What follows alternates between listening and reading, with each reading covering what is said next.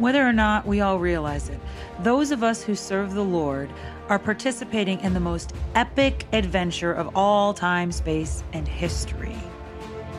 I think it's about time that we start celebrating the miraculous and wonderful ways that God touches our lives in everyday circumstances. I'm Karen Pennington, and this is Daily Adventures in Grace.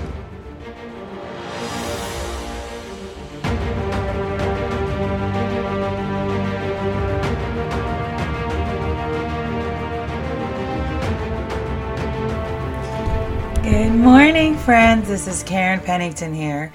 And as Mother's Day approaches, of all things I could be thinking about, I'm thinking about cars today, particularly used cars.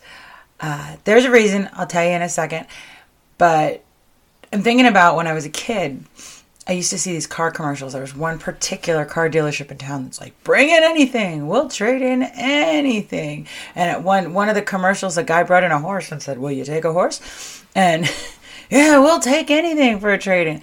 Well, in my little uh, young child mind, what I thought that meant is you could give them anything and you would get an entire car as an exchange. I didn't realize what a trade-in was was they might give you five dollars credit, they might give you a thousand dollars credit.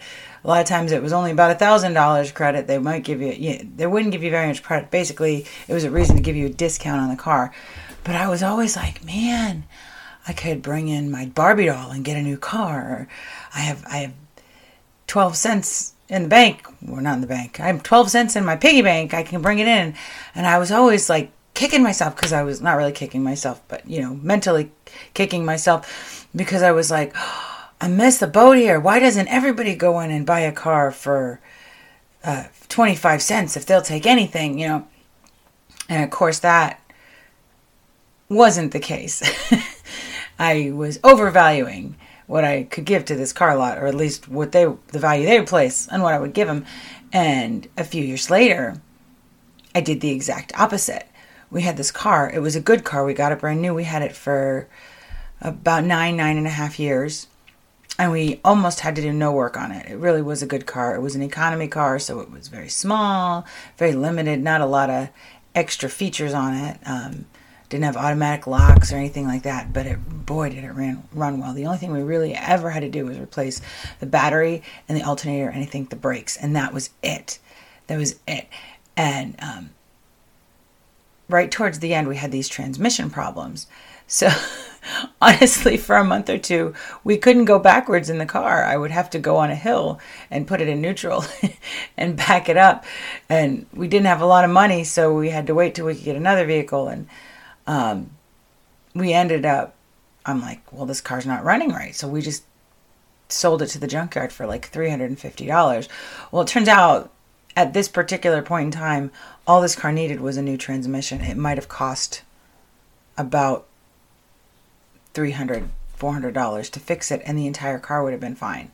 So, in the meanwhile, we got another little car we'd call a hoopty, you know, something that didn't work that well, that had all kinds of issues with it. It wasn't for the age it wasn't that bad but it was because it was so old we were constantly doing things to it far more in the first even month or two than it would have taken to fix this old car. And we cast it aside for $350 when we could have just paid $350 and fixed it. See we undervalued we undervalued the trade-in value of what this car would be, and so we junked it instead of fixing it or instead of trading up for something better. And that makes me think of God. Because, see, we bring things to God, and God wants everything that we have, and sometimes we think, well, that's not enough, and we, we undervalue how God sees what we have to bring Him because we go, it's, it's just junk. Um, Sometimes we overvalue it, like I did with those trade, and sometimes we go, okay, I'll give you all my everything that I have to give, and how lucky you are, God, because I'm so talented and I'm so gifted, and that's that's wrong. That's that's idolatrizing yourself. But then sometimes we go, all I have is rags. I'm a mess, and God wants that. God wants our rags because they're us and He wants to give us something better. Um, and I want to talk about a great example of both sides how God values our least and God wants our best. And that was in the person of Hannah. I say, Hannah didn't feel like she had much. She did have a loving husband. This was back in Old Testament times. We're talking about First Samuel, first and one and two here, and her husband loved her. It says her husband loved her. But back in those days, a person would have more than one wife. And his other wife, Peninnah, had many children. But he loved Hannah. And Hannah had no children. So this was a he was a good man. His name was Elkanah or Elkanah. And he would go up at that time, there was no temple yet. David hadn't built it. So they would go to the place that was established for worship in a place called Shiloh and he would pray, he would offer sacrifices, and he was trying to do what God had asked them to do. Not a whole lot of people in those days were, but he was. And so he would do the sacrifices once a year, and when you made a sacrifice, you could eat some of the meat, depending on the kind of sacrifice it was. So he would eat some of the meat and he would give it to all his kids, but he would give Hannah even more. But um, so Peninnah, this other wife, saw Hannah as a rival, and she just kind of went for the jugular.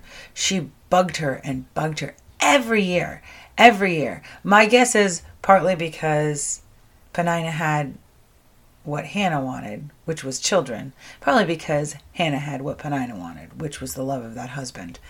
And it says here, um, and this is 1 6, 1 Samuel 1 6. Because the Lord had closed Hannah's womb, her rival kept provoking her in order to irritate her. This went on year after year after year that last two after years were added by me. When Hannah went up to the house of the Lord, her rival provoked her till she wept and would not eat. And her husband would say, Hannah, why are you weeping? Why don't you eat? Why are you downhearted? Don't I mean more to you than ten souls? So there are these times when we're so in anguish that we can't do anything but weep, can't do anything but cry out in the Lord, to the Lord. I remember a time in my life where that's all I could do. I lost pretty much, it felt like everything, and I would just scream and cry. I tried to wait till my daughter went to school, and our neighbor's deaf dog could hear me. I was bothering our neighbor's what was supposed to be deaf dog because I was so loud. And then there are these times where we're in so in anguish where we have you ever just been so sorrowed that you run out of tears? So Hannah was there. It said, verse 10 In her deep anguish, Hannah prayed to the Lord and wept bitterly, but she kept on praying. And at this point, the high priest Eli had he gotten got her attention.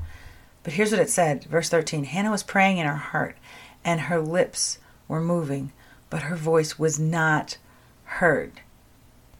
So she had been crying so much she ran out of tears and so it was like i don't know if you've ever seen anybody. I used to live in long beach california and i used to walk to work um, along long beach boulevard and you would see those people um, still you know god's children but they had some addiction issues and you would just kind of see them it looked like they were talking to themselves kind of rocking back and forth bothered. Usually their lips were moving. You didn't always hear what they were saying. They were kind of mumbling and they were usually there was some mental illness or they were high or they were drunk. And that is what this high priest saw when they saw hannah. They saw this is a person who's kind of rocking back and forth shaking in anguish not talking. I don't know what she's saying but she's obviously speaking gibberish because her lips are moving weird. And so he went up and called her on it. He said how long are you going to stay drunk? Put away your wine. That's verse 14 um, of course she wasn't drunk. She, anything, she was drunk on sorrow. And um, just, no, no, no. I'm just not so, not so. I'm deeply, deeply troubled. So you see, when they went to offer their sacrifices to the Lord at that point, all Hannah had to give was sorrow. All Hannah had to give was brokenness. She gave it. And um, she anointed those steps with her tears. She wailed out to the Lord till there was no much to no more to wail. She anointed the altar. I don't know if there were steps. She anointed the altar with her tears till there were no more tears. And God took it. And Eli said, Go in peace, and may the God of Israel grant you what you asked of him. That's verse 17. So he pretty quickly dismissed her. He pretty quickly blessed her. And it said, And the Lord remembered her. The Lord remembered her tears. So, Psalm 30:19. You turned my wailing into dancing. You removed my sackcloth and clothed me with joy. When all we have to offer God is our wailing and our tears and our mourning, God still wants that. God still takes that. So, guess what? In the course of time, Hannah became pregnant and gave birth to a son, and she named him Samuel because she said, I asked the Lord for him. Samuel means the Lord has heard me, or God listens. Um, and by the Lord has heard me, the Lord's going to give me what I ask of him. So here's the thing she had promised, she made a promise to God. She said, God, if you give me a son, I'll give him back to you. So sometime later, she couldn't even go up for the sacrifice because she was at home with a small child, but she said, I'm going to go back myself. So, sometime later, she went back to that place at Shiloh of worship with her son. She had done, she had nursed him at home until he was weaned from her, and she went back to give back her everything. When all she had to give was tears.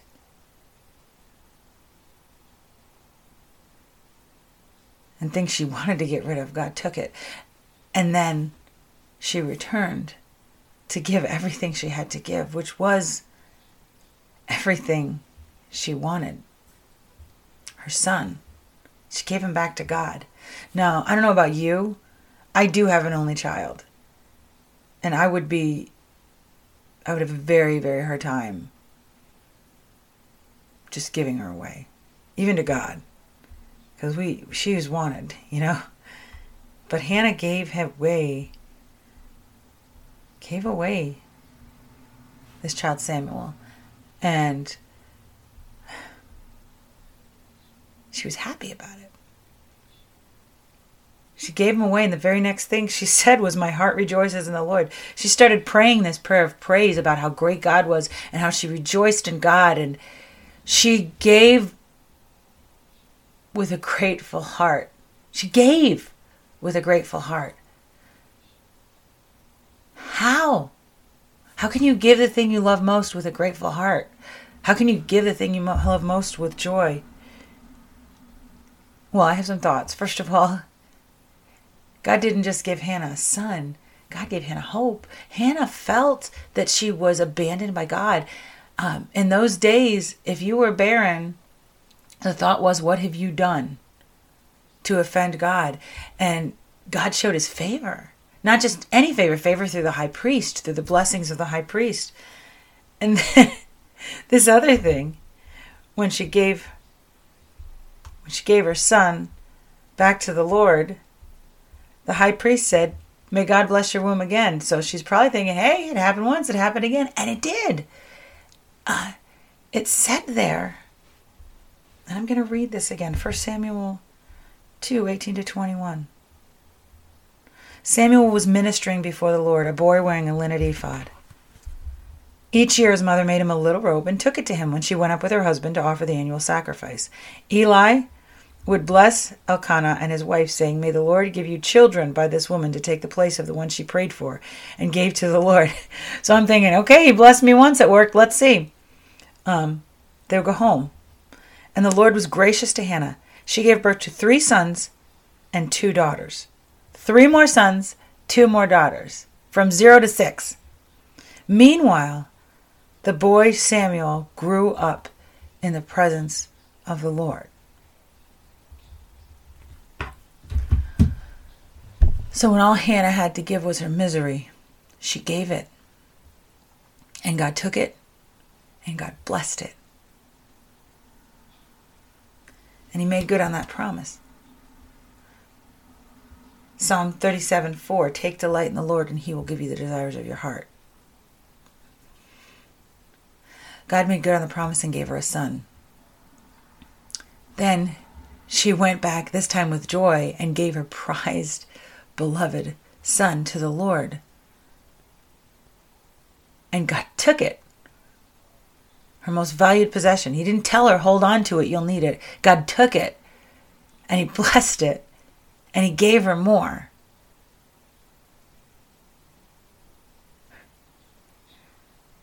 She took delight in the Lord and He gave her the desires of her heart. She gave up the desire of her heart for the Lord and He gave her more. Whenever we give God everything, we always get more back.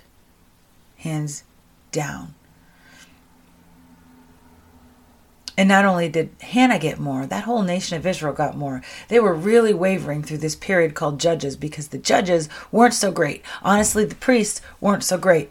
Um, you might have one or two good ones here or there, and they'd have a little bit of peace, and then they'd mess up again because they didn't have the structure. And quite frankly, they just weren't looking to God as their king. And through Samuel, Samuel ushered in the period of kings. First Saul, who started okay, then wasn't so great, then King David.